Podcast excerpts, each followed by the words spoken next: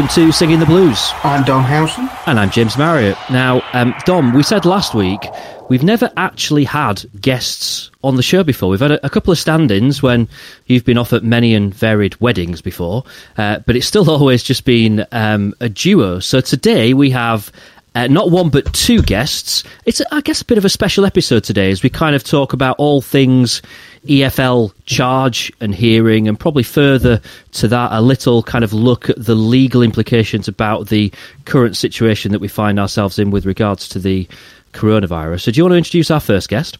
Yes, uh, thank you, James. I get the honour of introducing the first guest, and uh, I spoke to him very recently for a piece that I did for Yorkshire Live, and it's great to uh, catch up and have a word with sports lawyer Kevin Carpenter. So, thank you, Kevin, for joining us. How are you? Uh, very well, thanks. Uh, thanks, Dom. Yeah, it's been. Um, yeah, I think the only positive of this has been watching through some um, vintage Sheffield Wednesday where we tend to win. So I've been uh, quite been enjoying that. Really, there's, there's less uh, less uncertainty about the Saturday results.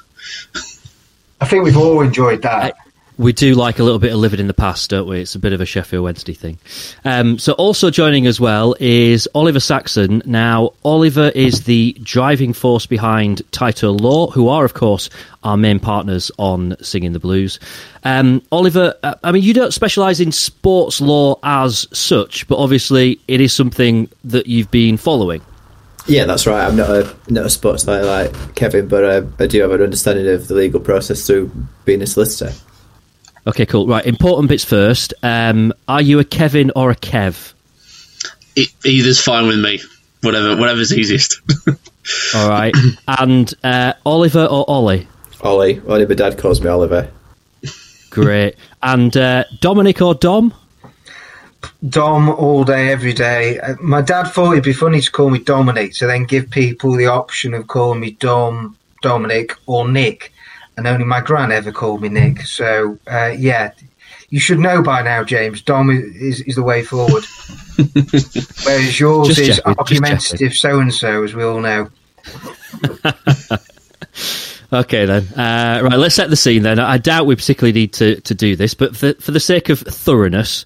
So, once upon a time, uh, there was a football team who had a great season, nearly got promoted to the Premier League, but lost in the playoff final. So, that club then really went for it the following season and bought a lot of expensive players, most of whom turned out to be a little bit rubbish, and they still haven't been promoted.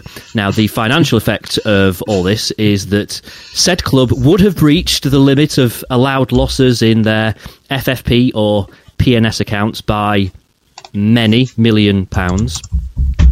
Club finds a way around punishment by owner effectively buying Club Stadium, therefore injecting many, many million pounds back into the accounts. However, something goes wrong, and after a long time having a good old think about it, EFL decide to charge said club. Uh, side note, EFL also charge owner and a couple of other individuals, and then change their mind.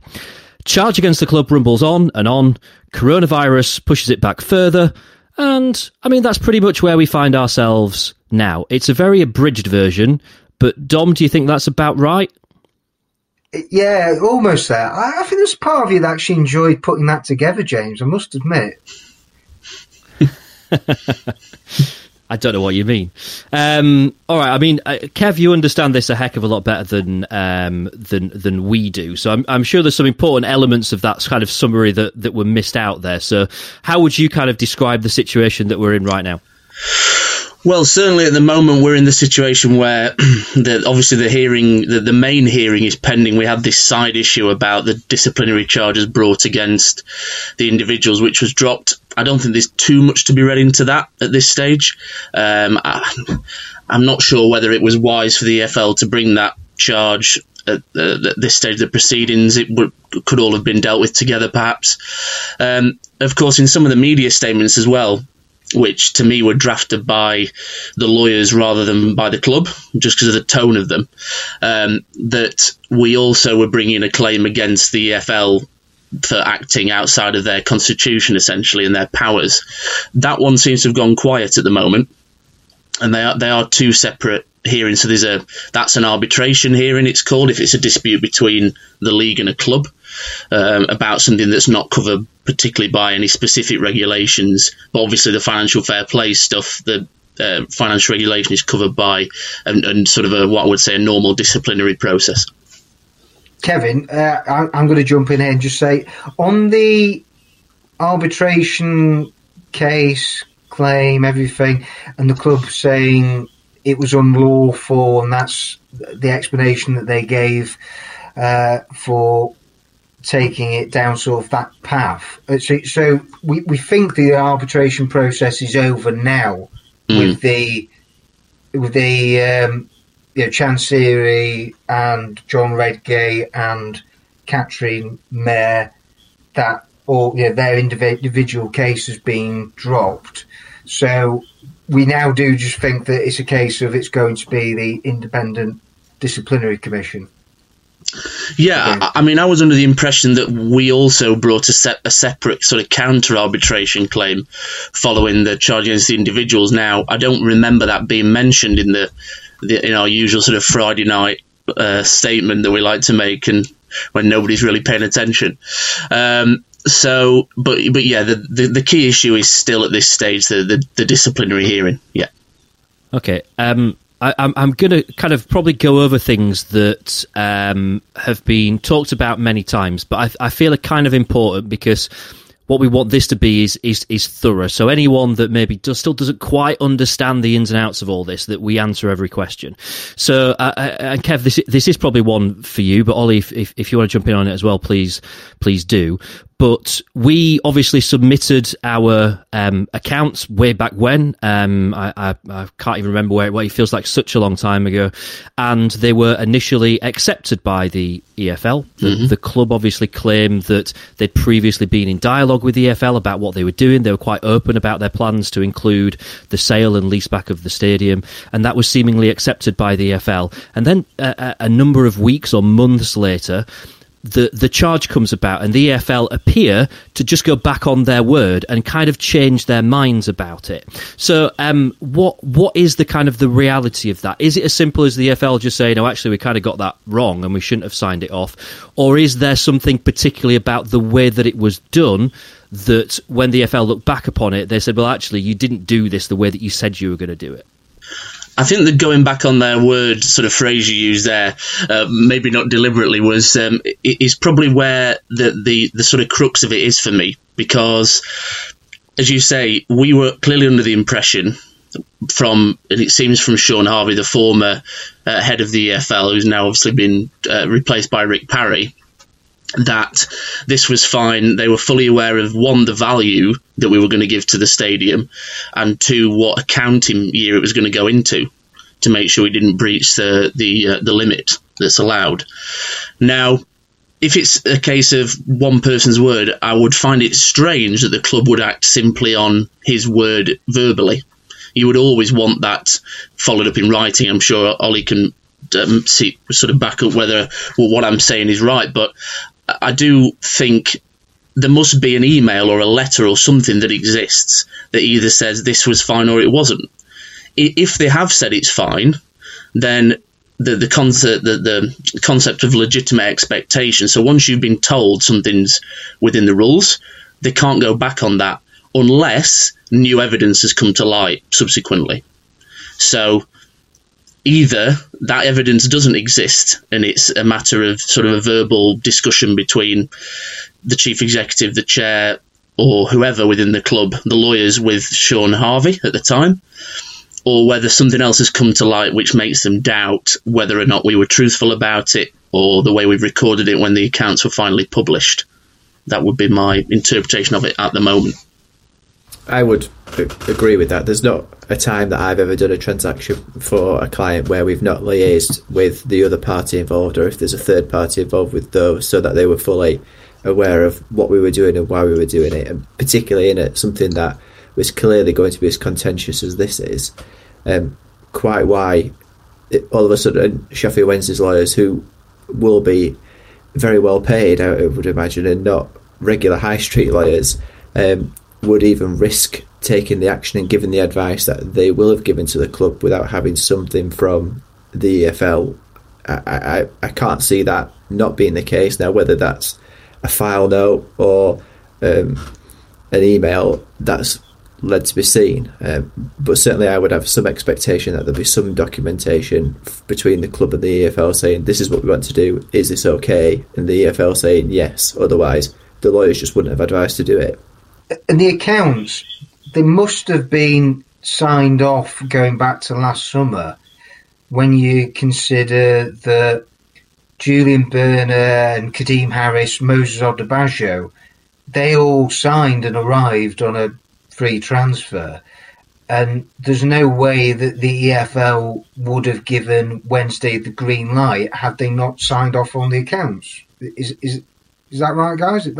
Sure. I mean, that's always been my interpretation. That going back to last summer, that they certainly at that point around the July period, they were okay with the with Wednesday's accounts the the one the one piece of um, the one sort of transaction or potential piece of evidence which I do remember reading about earlier on in this process, which I don't seem to it has seemed to have been mentioned recently, but the, there seemed to have been some intimation that this had been triggered by when the uh, documents and the, the change had been made at the land registry about the stadium and therefore whether we tried to backdate it and if that was reflected in the accounts properly or not, I don't know whether that's what potentially flagged it to the EFL to reopen the case, um, and, and, whether we've tried to maybe act outside or, or or push the boundaries further than the sort of consent that was given or the assurances that were given, which has now led to this next stage. But that, that seems to have gone quite. But I do remember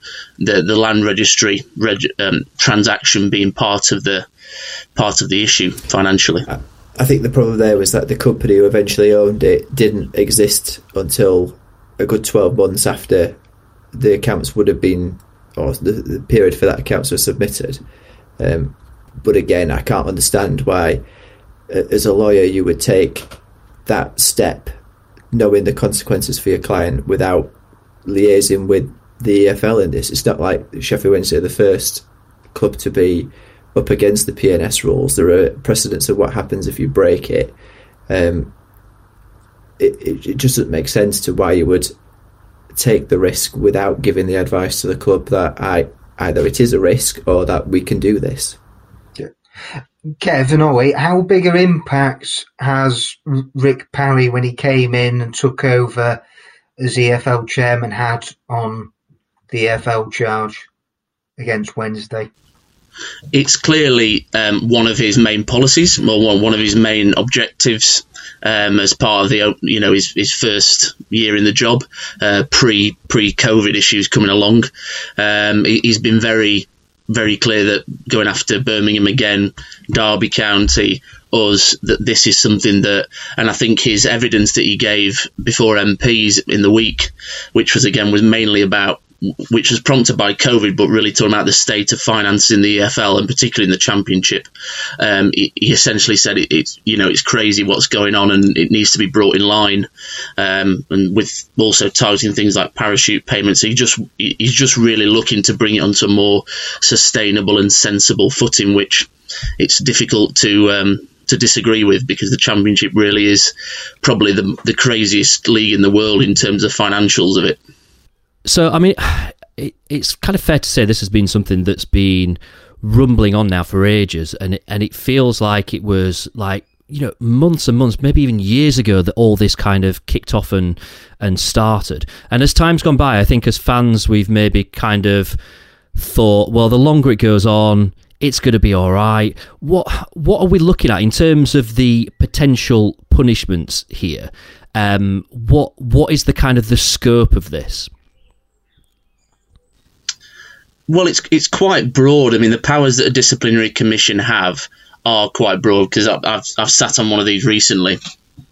Um, one of the one of the dis- independent disciplinary commissions, and really you're given quite a lot of leeway as to which way you're going to go with it. But obviously, as the if, if the charges were found to be proven, you would then move on to the issue about sanction.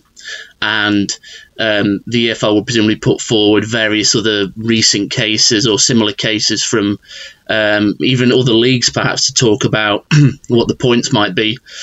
Um, but I think we're looking at a maximum of 21 points in the worst case scenario. I think that's a kind of what's called an aggravated breach. So if our conduct was seen to have been in some way, if we were trying to mislead or we weren't being completely honest with the EFL, there could be an aggravated breach. Other than that, you're looking more between the 9 to 15 range, I would say, um, depending on how much it's said that we've over potentially overvalued the stadium.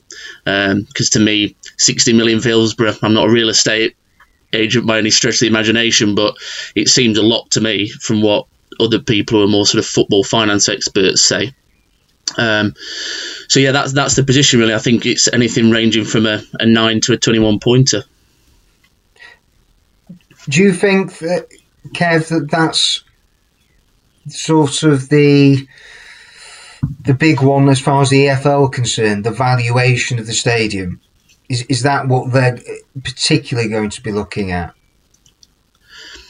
It's difficult to tell really because because the charges, other than that, they're only they only tell them in a very broad sense that you've breached the regulations. They don't give you any detail.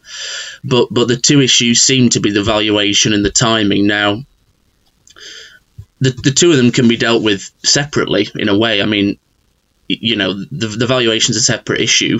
It's then if they decide that it's a huge overvaluation, well, what, what, what, how does that impact the accounts that we submitted, and then what period should it fall into? So there's potentially quite a few steps to go through to determine what the size of the, the breach might be. Ollie, I mean, obviously you, you cover a much kind of wider scope in terms of um, legalities. Um, what's your kind of thought, and, and what's the the thought from the wider legal world in, in terms of not necessarily just this, but I guess sports law as a whole? Because you know it it feels like this is the kind of thing that um, you know, it was uh, uh, initially there was an agreement in place, and there's been talking statements about you know emails and things like like that.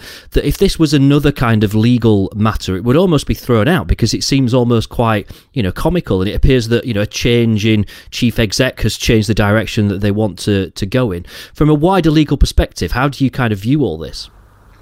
Well, it's not it's not unheard of for people to change their mind and bring actions when they say that they're not going to. Um, essentially, though, as a lawyer, what you're looking for is clearly the evidence on both sides to justify whether you can bring about that cause of action, and you wouldn't unnecessarily waste your client's costs bringing something that you didn't think was going to be successful. And that's ultimately what this comes down to. Now, you can speculate that maybe the EFL under the previous regime have been too lax and too loose about applying all their rules, which when you look at things other than um, FFP, for example, the, the Stevenage case that was um, decided in the last couple of days that Nick De Marco has been acting on, where they had three players called up for international duty, a game postponed, and the EFL were going after them for points deduction on that. It might be that the EFL under Rick Parry have now decided that they're going to be more robust and try and instead of walking softly and carrying a big stick, just carry the big stick um, and attempt to impose their will on everybody with a intention of grasping the leagues as a collective and saying that you're all going to play by the rules and we're not going to turn a blind eye to people bending them in their favour like might have been happening before. Um, but certainly in terms of an ordinary uh, cost of events, you wouldn't be wasting your client's costs if you didn't think you had a, a claim equally. Um, which you could say about both parties in this instance, although it's different really for, for Wednesday because even if you thought you were facing a spurious claim, you can't really just lie down and accept it because the consequences in this instance are far too severe for the club to do so. Yeah. Kevin, I was going to jump in and, and, ask you about. You said before that you sat in recently on a, an independent disciplinary commission. Mm-hmm. What what are they like? What do they sort of consist of? How many people sit on these commissions?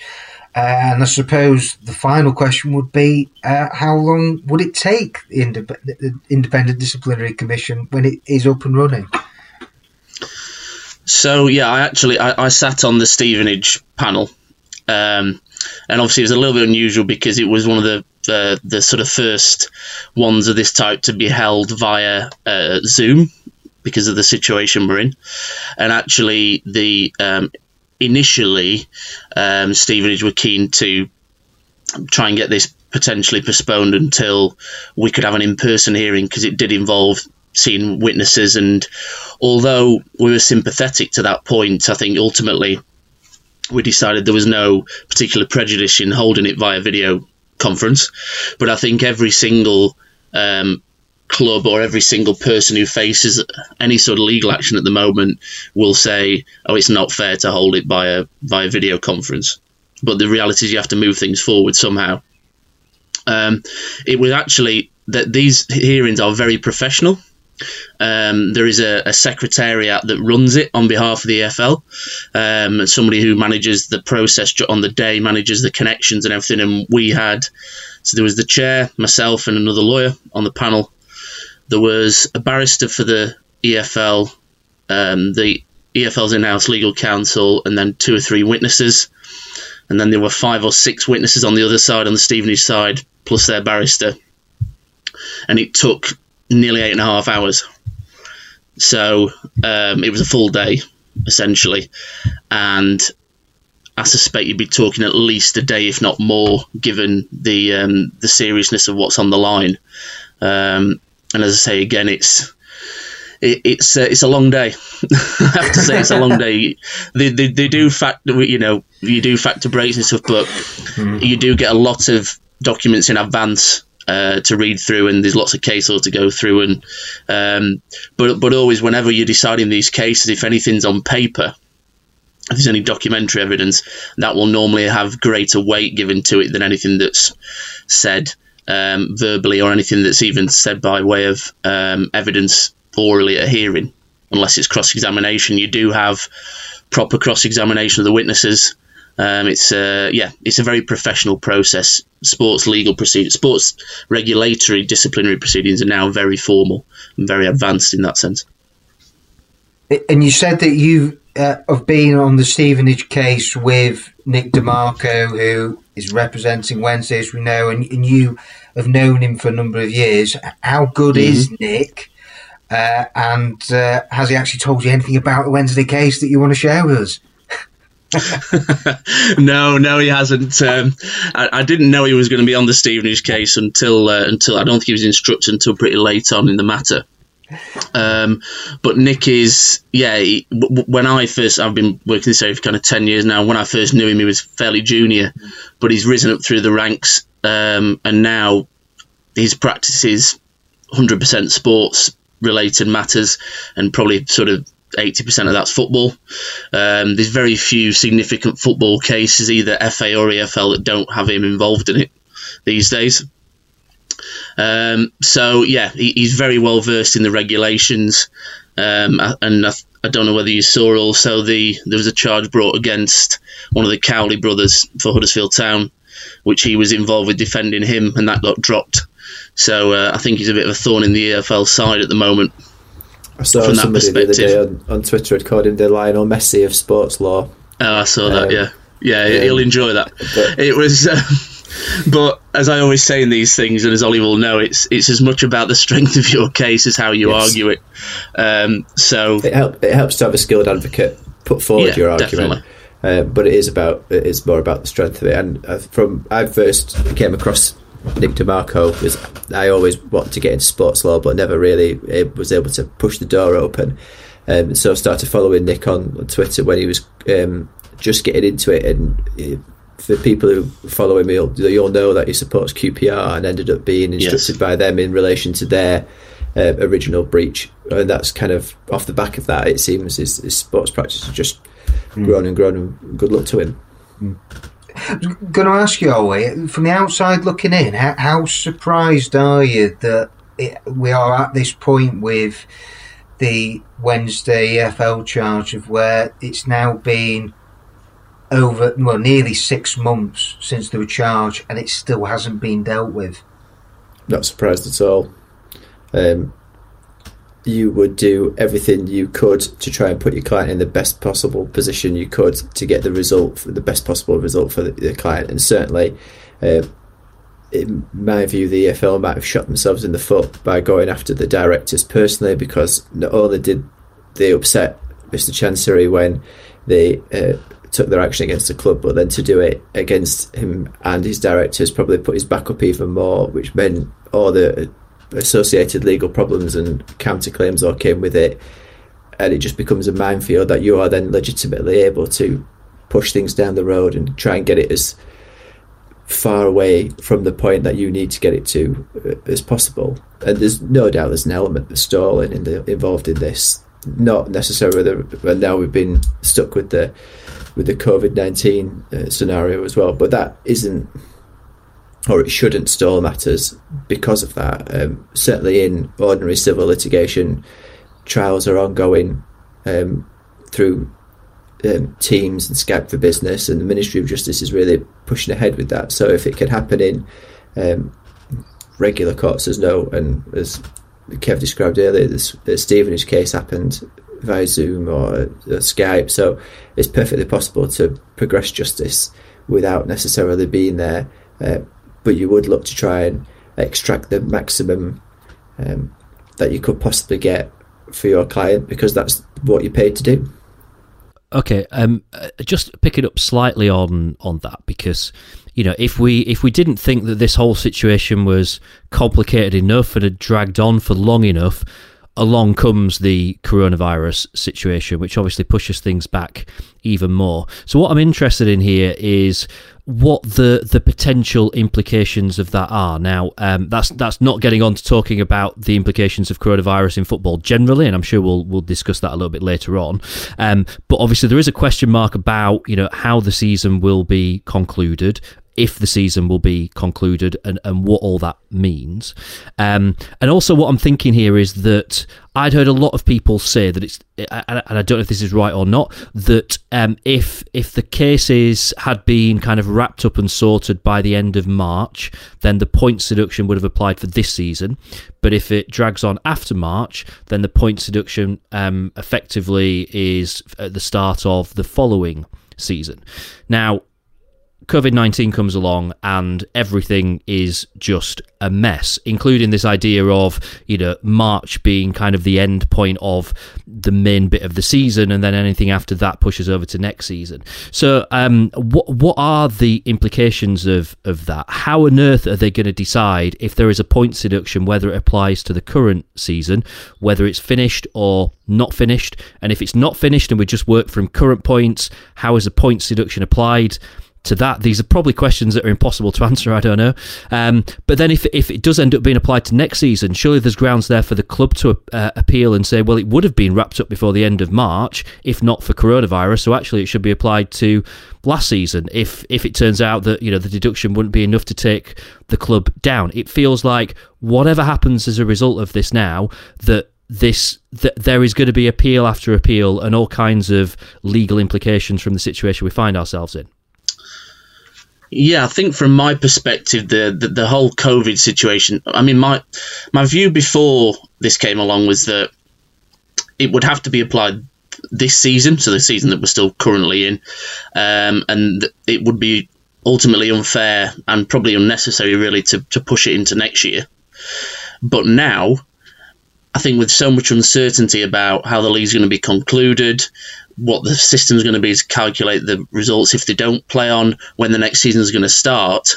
I don't know whether you, you just apply the sanction as and when the hearing and the appeal is exhausted. And that maybe it could be this season, but it's unlikely. It's more likely to now be to be next season. Ultimately, for me, it comes down to the integrity of the league. And I think any, anything to do with COVID is about maintaining the integrity of the competition. Um, at the end of the day, the EFL is a members association. The member clubs of the championship will not be happy at all if we've if we are found to have breached regulations, been charged in one season, um, and then it applies to the next season. So there'll be all sorts of political issues happening with the um, with that side of it. I think. Yeah, I would agree with that. Um, although I think that there's some doubt as to whether the points deduction and the March deadline applies, or whether people are drawing um, inference from that's when, if you went into administration, the, that sort of deadline for when points deduction applies for the season. But I, I think that whatever would have happened, it would have been difficult for points to have been deducted this season because if it goes against Sheffield Wednesday, then there's no way Sheffield Wednesday are going to lay down and accept that, and it'll go to appeal. Now, if given how long this has took to get to this point, an appeal is not going to be dealt with quickly. Um, so then you're left with potentially, in the worst case, Sheffield Wednesday getting relegated, and then starting next season in League One, winning their appeal, and then where do where does the league start? Then they can't put 25 teams in the Championship, um, so it, it becomes even more messy. I think the likelihood is because how it has progressed towards the end of the season. In any event, it probably would have been applied next year, um, just to make sure that the competition was was dealt with in all scenarios. But I think you know in this scenario, particularly with regards to COVID, it's, it's definitely going to have to apply next year now.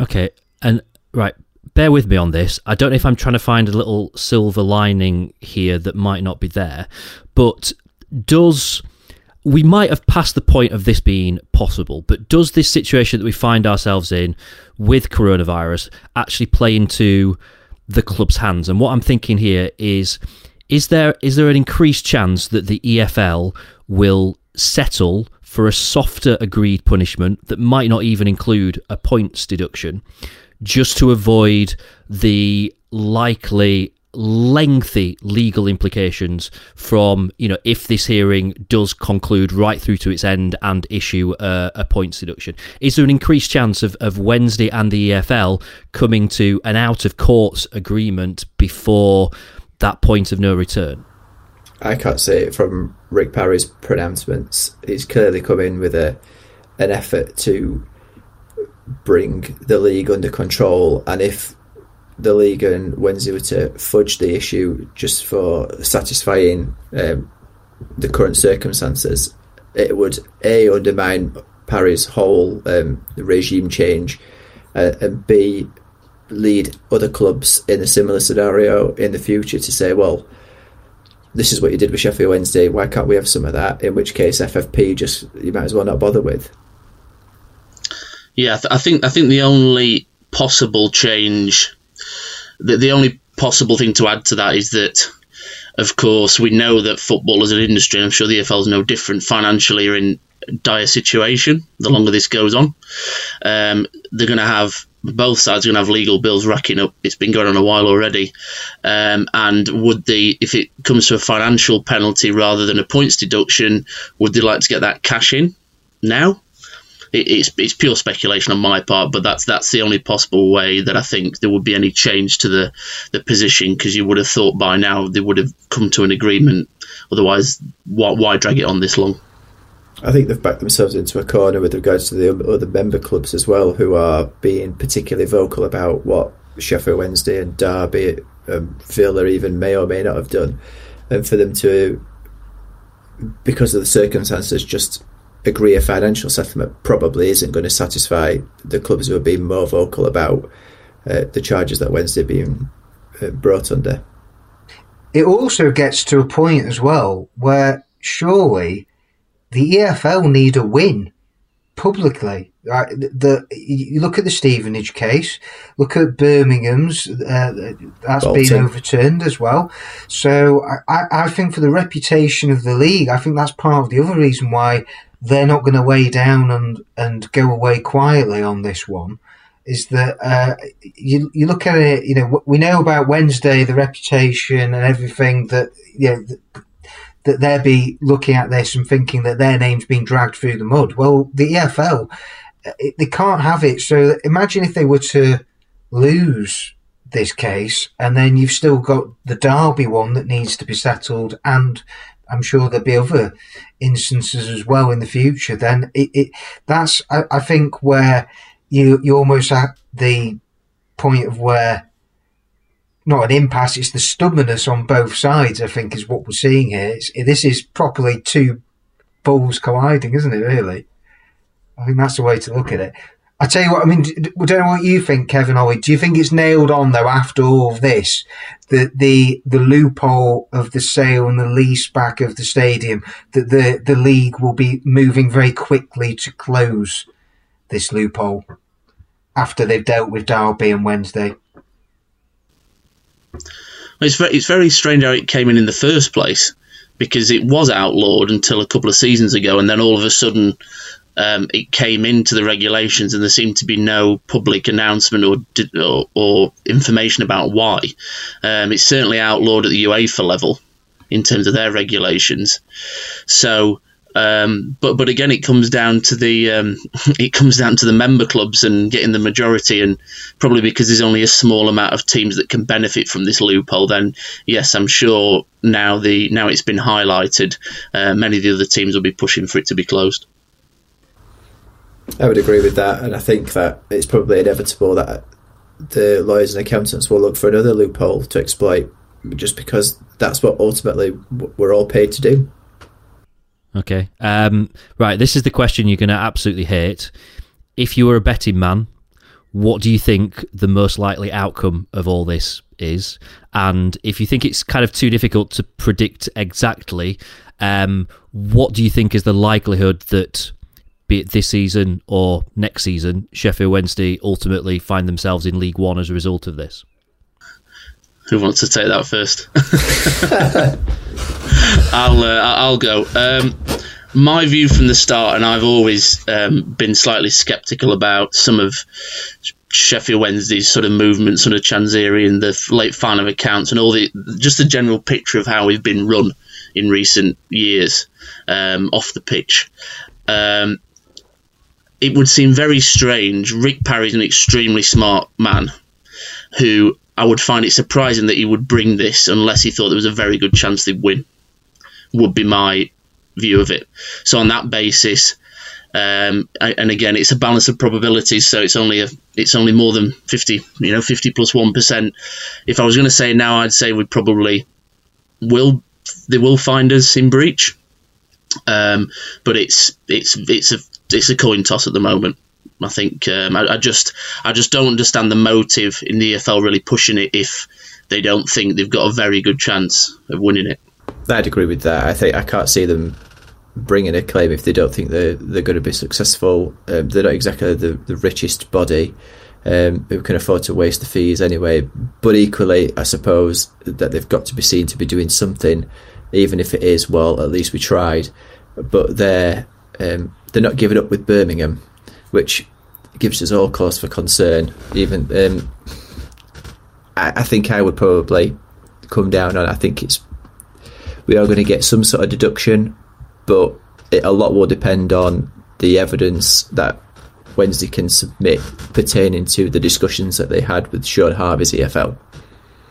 Okay. Um, uh, moving on to kind of a, a, slightly wider subject now than about where we find ourselves uh, in football right now, and and and Dom and I, you know, we've we've talked about this much over the last few weeks as we've kind of been reflecting on everything that's been um, uh, sort of going on. Um, I mean, there's so many questions. Um, uh, focusing purely on the financial aspect of it, how does FFP, P&S, how does that work after this? I mean, looking forward, every club financially is going to be hit by what's going on right now. If we're looking at potentially up to, you know, several months, maybe up to 12 months of football behind closed doors, we're still at a level where the money that comes in through attendance is significant. How just how does P&S work after this? I mean, that whatever happens now, there are going to be legal implications galore, surely. You know, whoever is relegated or misses out on promotion, not necessarily just this season, but maybe even next season, th- there's going to be all kinds of different legal challenges, surely, isn't there? Well, uh, they're already discussing it in, in some leagues, aren't they, about what happens if people don't go up or they don't get relegated or the TV money doesn't come through. Um, I think certainly from an FFP point of view, what it, it, this period without the income is relatively easy to add on to acceptable losses because you can take the average over the last three years worth of accounts and say, well, that's what you would have earned in this period. So therefore, we'll add that on as though you would have earned it in terms of dealing with the losses. That seems like the logical way of trying to balance it. Um, particularly the further, although it doesn't apply stringently, the further down the pyramid as you go. But certainly in the championship, I can see that being one potential solution. But there is no scenario that I can see the champ between the championship and the Premier League that doesn't involve expensive litigation because the prize for getting in the Premiership or coming out of the Premiership is far too much for clubs to just accept it. I mean, we're already seeing the six at the bottom of the Premier League saying, well, we're not going to play in neutral venues because we'll lose our home advantage. Um, they only need to bring one more club on board and they can stop that from happening. Now, what that implication has for their TV deal with Sky and other rights holders around the world, um, I couldn't say because I don't have the documents in front of me. But it certainly makes it more more difficult if you are a team, for example, who finishes ninth and would have got a higher share of the TV contract compared to somebody who finished 14th. What do you do about that? Um, because you would have been entitled to that prize money. You're not going to get it now. Yeah, I think from my side, I'm, I'm not aware of anything in the FF uh, in the regulations, the football league regulations about any sort of. Um, we've heard the phrase force majeure a lot recently, and whether that whether there's a possibility to freeze it, I think it's all all up in the air. Um, one thing that I know Rick Parry's mentioned, and I, th- I think it can be used as a potential um, sort of shot in the arm for possible salary cap discussions for, for championship clubs in particular, which again need the agreement of the members because it's it's sort of uh, it's it's not legal um, to have a salary cap without some sort of agreement between the. You can't just impose it. So, um, but but we're looking at a completely different landscape going forward. Um, and then the issue about the promotion relegation, um, I was actually discussing this with my, my dad last weekend, and I think obviously we've already got the situation where Bury dropped out of the league, so they're having to sort it out at that level. You then have to sort it out. This talk about regionalising Leagues One, League Two, possibly the National League as well. So that the whole pyramid structure and all the tiers are probably have to be looked at again, because as as Ollie quite rightly said, if the Premier League choose not to play on and the three current relegated teams refuse essentially to go down or bring a legal challenge, then do you have 23 in the Premier League next year and have six relegated? I mean, that's that's potentially only the one of the few scenarios I can see which you might be able to find some common ground on. But then, where does the rest of the leagues fit in? It's it's a real it's a real mess if they don't come up with a system. Um, and and the real disappointing thing with my sort of governance hat on again is that this talk that the FA has some sort of um, veto about the the Premier League saying there's no relegation, but the, this this agreement between the Premier League, the Football League, and the FA isn't public. We really need the FA to step up and take control of it. Because if they just let the Premier League decide who can and can't go up, or they're just not going to have promotion and relegation, well, you're getting towards a closed league system. You're basically saying you're starting to get to a point where you're operating a cartel, basically, as, as a league, and that it's a closed shop, and that's never been part of the uh, part of the system. Uh, that's the danger. If you let the Premier League decide that there's no relegation and no promotion this year, then the argument then becomes next year. Well, we're not doing it then either, um, because the financial rewards in the Premier League, you, you wouldn't vote to remove yourself from that, um, and that self interest is is playing out now. But I, I would agree with Kev that some sort of reckoning is coming for certainly below the Premier League in terms of salary capping or, or, costs. And, and, to be honest, it needs doing. Um, it needed doing a long, long time before that. I think even when we first came down 20 years ago with our parachute payments, although we squandered them quite badly, um, it, it was distorting the league then. And as the prize funds got up in the Premier League, it's just continued to distort it even further. And we're now at the point where it's not just the parachute payments that are distorting the championship; it's the excessive wages that players are on in the Premier League that then has a knockdown effect in the championship as to why we've got some players on 25, 30,000 pounds a week in the in the second tier of English football when seven years ago, if you'd have said that, people would have looked at you sideways and thought, "What are you talking about? There's no way a team in the championship's ever going to pay someone that kind of money." Um, because you'd just be laughed, you'd just be like, well, they're going to go bankrupt.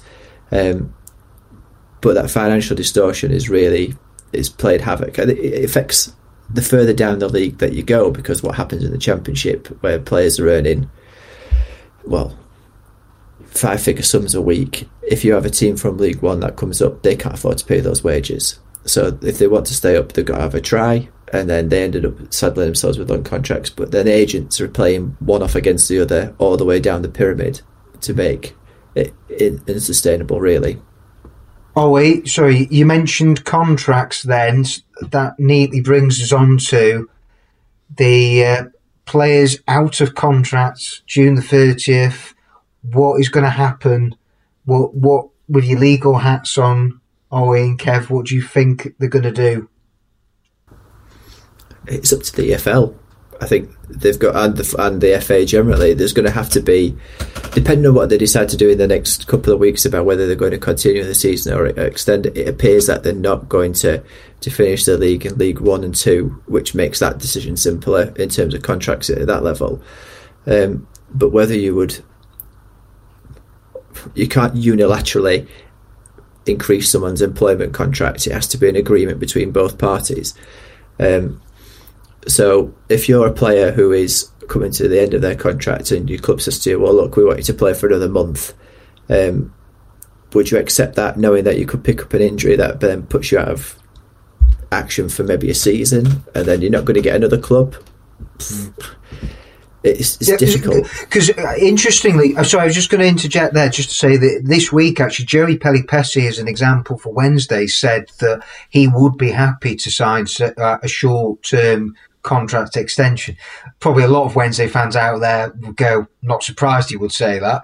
Um, but um, he, he, he said that. I don't actually know of many other players who've said who've said the same. But I mean, Ollie makes that point there. That I mean, that's surely where if you're a player in the back of your mind, or where you're thinking that, yeah, you might get another month's employment out of that club, but then what's going to happen in the future? What happens if you get injured? So surely that I mean, that's where it, there's going to be the huge problem there, isn't there? Kev, what do you think?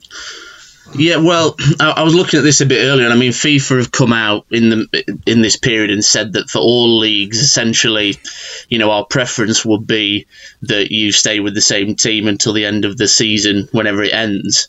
But ultimately, they admitted that it's subject to national law. Now, I think the position's fairly clear that once the contract expires, that's it. If they don't want to carry on, they don't have to carry on.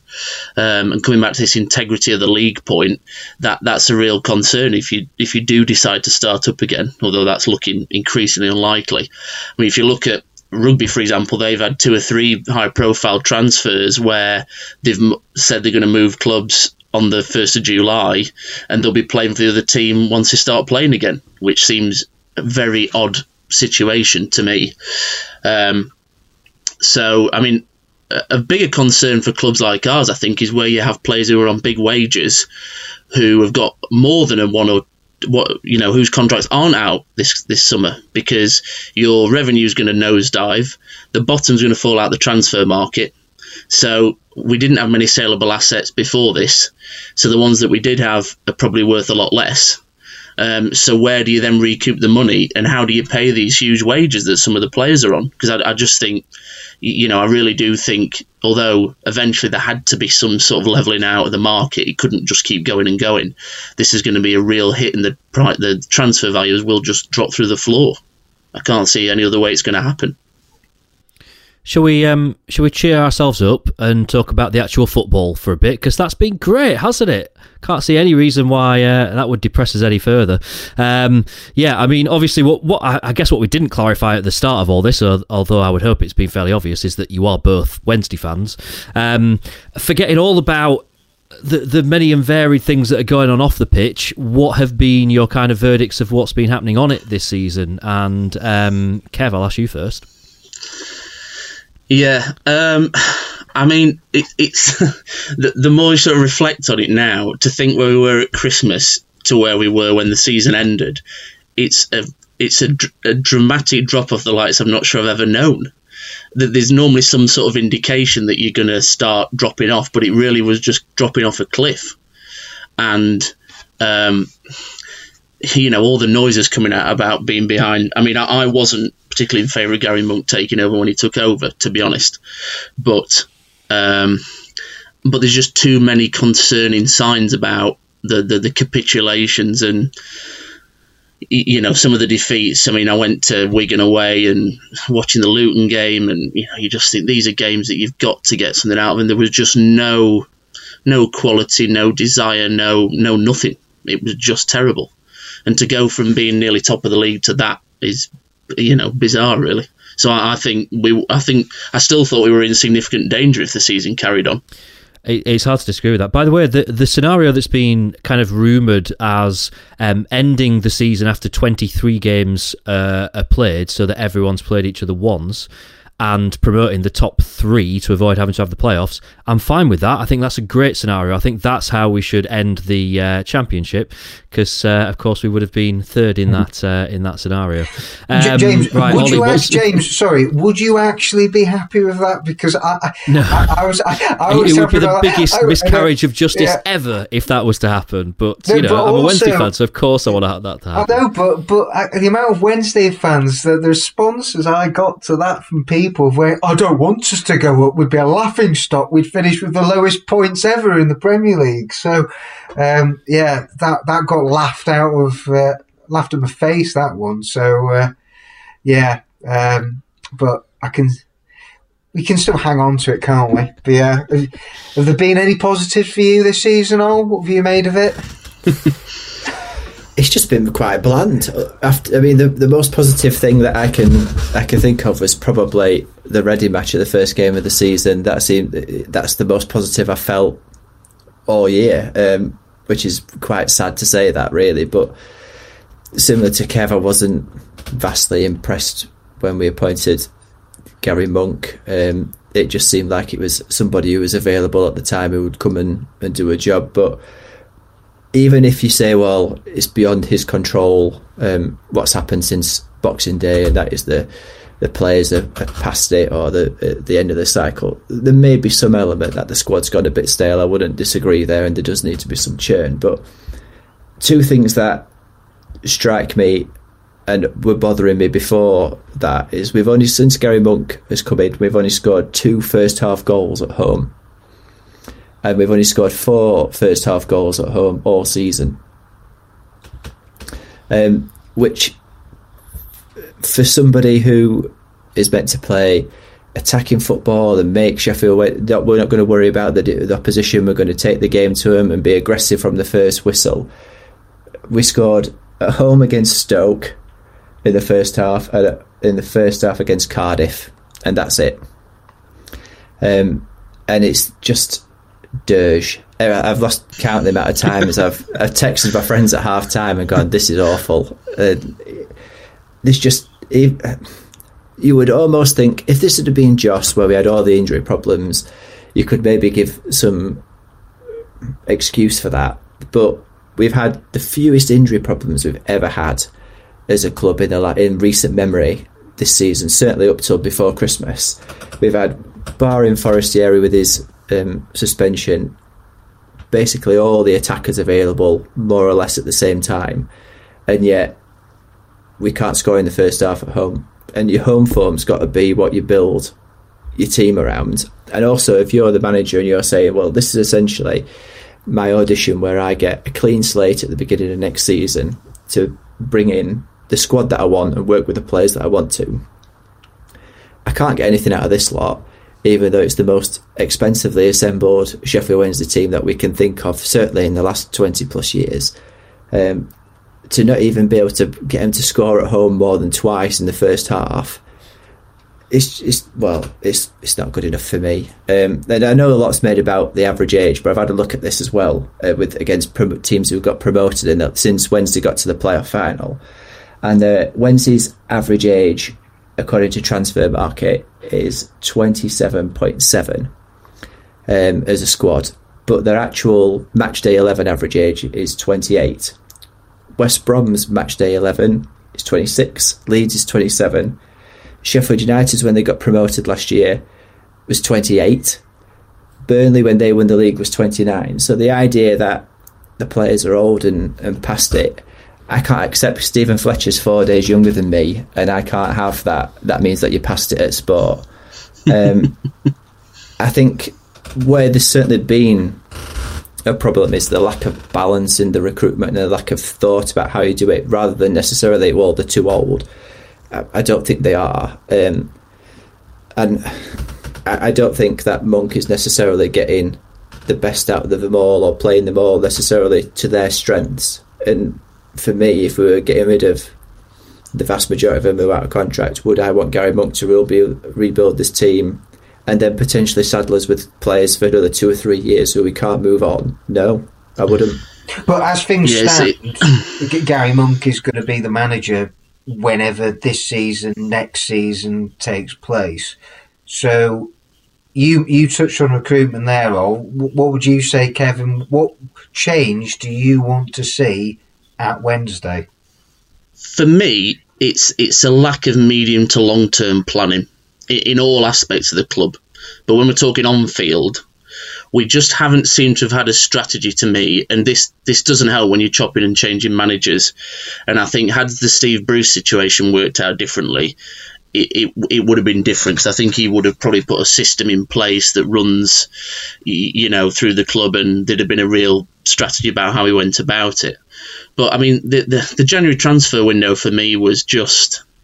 I mean, I, I couldn't get excited about Connor Wickham because he's just not scored. And I, I, mean, it's so long since he played a decent amount of games. He just looks off the pace massively, and he was never going to be the solution, as far as I'm concerned. I didn't understand the recruitment in January. I think it was just to try and placate the fans a bit, really, to get somebody in, because I'm not sure he was better than what we got already. Um, and yeah, w- where is this?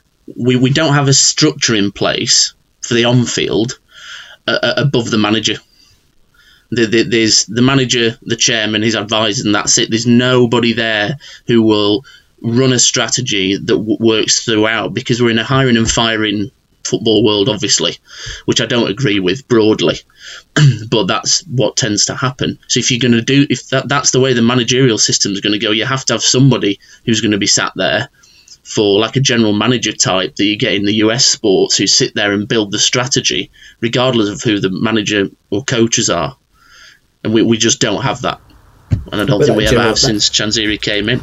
Uh, but Wednesday would strategy. Well, well Wednesday would say stop. that that's Amadou Paxow, and the the chairman has talked about him in the last few months, how he's a close advisor and everything, everything. But we know how he splits opinion, and it would appear that Wednesday have no desire, as right now, to bring in, like you're saying, a director of football or chief exec, where but they've still not had a chief exec since Katrien Meire left in February 2019.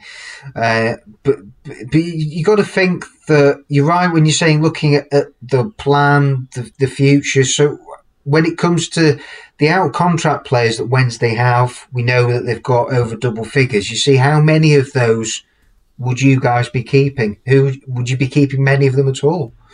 What would you be doing?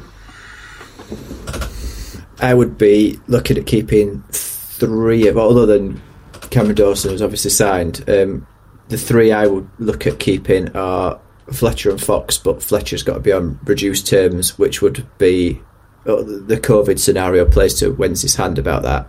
But also, I'd be for all his ills, and people will disagree with me, no doubt. But I would keep Forestieri because I think we would struggle to find anybody of his ability who can change a game, even at thirty, for the amount of money that we would have to pay to get him somebody like that in now. We just wouldn't have available to us, and he's worth keeping on a reduced terms contract for that alone the counter argument, oh, we James and I, we've discussed this at length before, is that when was the last time that Fernando Forestieri consistently performed at Sheffield Wednesday? The last time he had a manager who looked who put an arm around him. Which some players need. And Gary Monk isn't that type of manager. So if we are sticking with Monk, then Forestieri is not going to thrive. But that's another flaw in Monk's ability as a coach in not being able to recognise that he has to treat his players differently depending on their different personalities. Um, in the Two Popes um, Netflix special, the the joke there is how does an Argentinian kill himself? He jumps off his ego, um, and th- that ultimately that is what Forestieri needs somebody to to blow him up and to make him feel special. And once somebody does that, like Carlos did in his first season, like Steve Bruce did when he came in, that's when you see the best version of Fernando Forestieri. If you've got somebody who's constantly henpecking him or throwing him and chucking him under the bus like Carlos did after the Norwich debacle, then that's when he'll just skulk away and, and pack his toys in. Um, but you're not going to get somebody of that ability on a free transfer, not even in this current market. Yeah, I, th- I think he would have to be on a significantly reduced wage again, I, am not. I'm not saying I don't think it's been his fault necessarily. Various things have happened during his time, but yeah, the, the consistency of performance and selection, and for whatever reason, it's just not happened. And you, you see it in football time and time again, where you know where does the blame lie? Well, probably somewhere between a lot of factors, but ultimately the on-field performance hasn't been good enough. Um, so if he does want a chance to have a run back in the team, then uh, yeah, it's got to be on massively reduced terms. And I, I, think other than that, I don't I don't think I agree. Uh, dis- sorry, disagree much with Ollie really in terms of who we keep. So saying goodbye to Sam Winnall and Atdhe Jerry Joey Pelupessy, Sam Hutchinson they've got to be pretty ruthless, really, Wente. I mean, that, this is what we've touched on before, haven't we, James? Right? that's where we think that there's yeah. got to be some big decisions. I, I think we said when we did our sort of dream squad that we both have Matt Penney. Don't know what you two think. I, would quite like to see Matt Penney be given another year at least. I'm not convinced.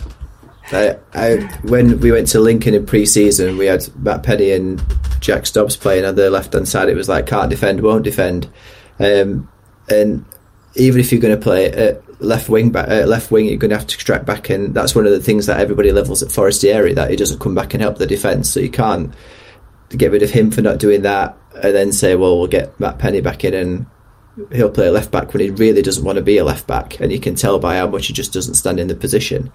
Um, for me, no. I think it's difficult for a lot of the players during Jos's time because he brought in so many young players who seem to, well, a lot of them seem to quite, you know, do do pretty well and quite enjoy getting the first team action. And then obviously, as soon as we changed manager again, they were back in the youth setup. So that must be very damaging for their sort of mindset. It must be difficult to adjust to life back in the youth system. Um, I think the other player, obviously, that very much um, polarized opinion, and my one of my best mates who I watch a lot of the matches with is very pro is Atdhe Nuhiu. As a squad player on small wages, do you keep him? I don't know. He, he, he keeps trying to convince me, but um, yeah, I'm not I'm not quite sold yet. I have to say, but um, I think he's actually been a better servant than some people might say over the years. but I think that's probably fair comment. I think it just it just feels like the time has passed now. We've we've just got yeah. to we've got to move on, um, and this is unfortunately it's harsh. This is a squad that has ultimately failed in the job that it was meant to do, which was get the team promoted to the to the Premier League. And actually, you know what? We're kind of sort of ending this period of, of this nucleus of this squad further away from the Premier League than we probably ever have been, um, and on an awful run of form. So I'm not sure that any of the players involved in the current setup, if if they're not offered new contracts or, or let go for whatever reason, or maybe shipped out somewhere else, can really complain too much about it because they've just they've just not done they've not done the business, and and you know that uh, all all the things that we've talked about through all this None of this is an issue if on whatever date it was in May 20, whatever it was, I can't even remember against Hull. If they, if, you know, if, if they turn up and they put that performance in and we're in the Premier League, none of these conversations happen. And ultimately, whatever does happen from a financial point of view, it still has to be on the pitch that we do the talking because the ultimate aim is is for Sheffield Wednesday to be a Premier League club, and it feels like we're a long, long way away from that at the moment. And a huge turnaround in terms of the the playing staff has to happen. You know, we need this fresh start. Um, you know, it may be that we're starting next season, you know, backs against the walls and, and really up against it because of a, a point seduction, as we've as we've touched on so many times in this episode. And if that's the case, you know, we need a set of players who are up for that fight, who are, are going to do it. And um, I, I, just don't see uh, very few of the current playing squad uh, uh, seem to be those kind of players because when we've hit those challenges this season they've rolled over and died rather than fighting, and that's just you know that's that's not going to be good enough for us moving forward. It's not just the, the playing squad that needs to be looked at; it's off the off the pitch as well. I mean, there are things that that are easy wins for Sheffield Wednesday that they could implement. Things like having ex- putting portable toilets in the north stand for ladies. I mean, because the it, the north stand were designed at a time when women didn't really go to football, and we're now in the 21st century and how easy would it be for him to drop a porter, a centre porter that was like they had at Meadowhall behind the north stand to help so that women aren't queuing all the way through the concourse to go to it. Before we closed down, how long was the hole in the um, club shop roof for where we were having a leak through onto the car? I mean, these are all things that aren't big to sort out, but it indicates that there's just no structure and leadership off the pitch from an organisational point of view. Nobody's taking control or running their department. Is it because it's a fiefdom? And unless Mr. Chansiri says that's what's happening, it don't get done. I don't know. But there's got to be, we've got to use this period now to try and reform the whole club and make it run fit for purpose for a 21st century club, not spill back when we were in the Premier League last century. I think just to link the um, the sort of on field and the off field. Going back to what I talked about earlier, if it is, if we do fall foul of the breach and we, we do get a points deduction at the start of next season, that's going to make recruitment very difficult. Because how are you going to convince the right quality of player to come in who wants to be in that situation?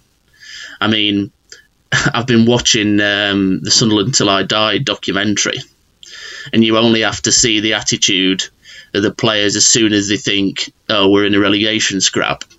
Anyone, and they were all on good money, they just don't want to know. I mean, the lone players just left and were like, I'm not interested in being in a battle, so see you later. I think that's a really eye opening um, situation that we could well find ourselves in if we are trying to recruit from the bargain basement and put together a team to scrape, you know, to, to stay up really from the start.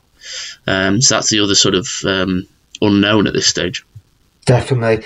The reality is that the loan market is going to be so important across football. Like you say, for the fact with the financial implications with COVID and everything. And uh, when you do look at what Wednesday did in January, that wouldn't, I suppose, inspire as none of them have been big hits. But actually, I think the, the, the two previous windows I thought were much better from Wednesday. So you're right, recruitment is going to have to be so smart and really on point. And when you do look and think of the clear out that Wednesday are going to have, uh, when you add up the loan players and all those out of contract, you know, you're talking your double figures potentially that will be leaving Wednesday in the summer. So Wednesday are then going to need to probably bring in a minimum of half a dozen to eight players, whatever. Uh, but then I suppose wouldn't the counter be that if they're successful with the EFL charge, that I think there might be some funds available. I think Wednesday actually might be financially, if the, if things were to go okay with the EFL charge, and Wednesday allowed to do business, then actually Wednesday, with the with the fact that they have got a wealthy benefactor, might be in a position to push maybe a bit more than you might think. That, You know, compared to some of the others, rolling in it. Tuna, tuna books will be back, won't they? We'll be we'll be on a, a spending start, spree. James.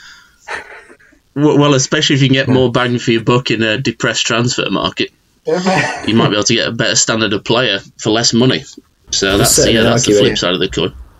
That yeah. You know, there's going to be financial pressures in Leagues One and League Two, and some of their better players might be available at a, a, a price that Wednesday could now afford, just because clubs are going to need to get some income in. And as, as horrible as that sounds, Wednesday, if they have got money available, are going to have to use a, a bit of a predatory instinct in the market to try and benefit them. That's what I would actually love to see happen in the transfer market with Wednesday. Is when was the? Can any of you think of when was the last time Wednesday unearthed a gem from the lower leagues? When did Wednesday sign a Dwight Gayle, or when did Wednesday sign? You know, I'm talking someone like that who then has, has come in and made a huge impact. So I, Does Michail Antonio count? Yeah, pro- probably Michail Antonio. But then, as we've seen, Wednesday didn't necessarily get the best Michail Antonio, did they? they we, you know, and he, he technically came from the Premier League, didn't he? He came from Reading, who'd yeah. were, were a, a, Premier League team, so that that wasn't kind of like unearthing someone from, you know, the the leagues below. It's, it's been I can't think of anyone. It's been a long, long time. I think the last lower league one, Kieran Lee, maybe. Mm. Yeah. Is he from yeah. Oldham? Fair point. Yeah. yeah. So I think he might be the one that is the last team from below our division where we've picked him up and he's really stepped up to the plate. It's what Wednesday have got yeah. to be looking at. They have to be. They just have to work smarter and be shrewd, like you say. And you hope that with everything that has gone on over the last two months or so, that this this is if, if ever there's been a time to reassess how you operate and then look to the future and f- you know, think of ways of how you can improve and get better, then th- this surely has to be it. So we'll have to wait and see, won't we? We will. Okay, I mean, obviously, this has been a, a, longer episode than normal, but we've had a lot of stuff to um, talk about. We'll wrap things up in a minute. Um, first of all, before we do, um, Ollie, I mean, we've been chatting for ages now about saying, all right, we're gonna on this date we'll do we'll we'll get you in and we'll we'll do an episode with you, and um, everything's been against us. Uh, we'd planned it, I think, for the beginning of April, and then obviously coronavirus comes along, and that puts pay to all uh, that. So now we finally got you on. We we talk about Tyto Law every week. We mention you every week. Um, just, I mean, tell us a little bit more about what you do and kind of, you know, what you're up to at the moment. Uh, well, we're a solicitor's practice that people will be familiar with. Apart from, we don't really have um, an office that people can come to. We are paperless and cloudless, so I go and see clients at their business or their home um, at a time that suits them, really. Um, although obviously I can't do that now. Um, so I'm seeing clients by video link instead. Um, what I do is, um, well, quite a few things. We do dispute resolution, bit of insolvency, litigation, uh, employment, um, wills, trusts, lasting powers of attorney. Um, we don't do crime and we don't do family, but pretty much everything, or, or conveyancing, but pretty much everything else we do. Okay, great. Thank you very much. Um, so that's going to bring us to a bit of a conclusion for this um, special kind of financial episode of Singing the Blues. Uh, you can, of course, catch Dom at Dom Howson. I'm at James Marriott, or contact the show at Dom and James. Thank you to our gold sponsor, Tyto Law, who you can find at. Well, take, I mean, Ollie, you should really do this but shouldn't you? uh, TytoLaw.co.uk or at Tyto Law on social media. Tyto Law, T Y T O Law. That makes sense. Uh, and Kev, where can we find you? Uh, yeah, on social media at, uh, at Kev Sports Law, um, and yeah, thanks for having me on. It's been uh, been great to discuss and fill our the uh, usual three pm Saturday slot with some uh, football chat.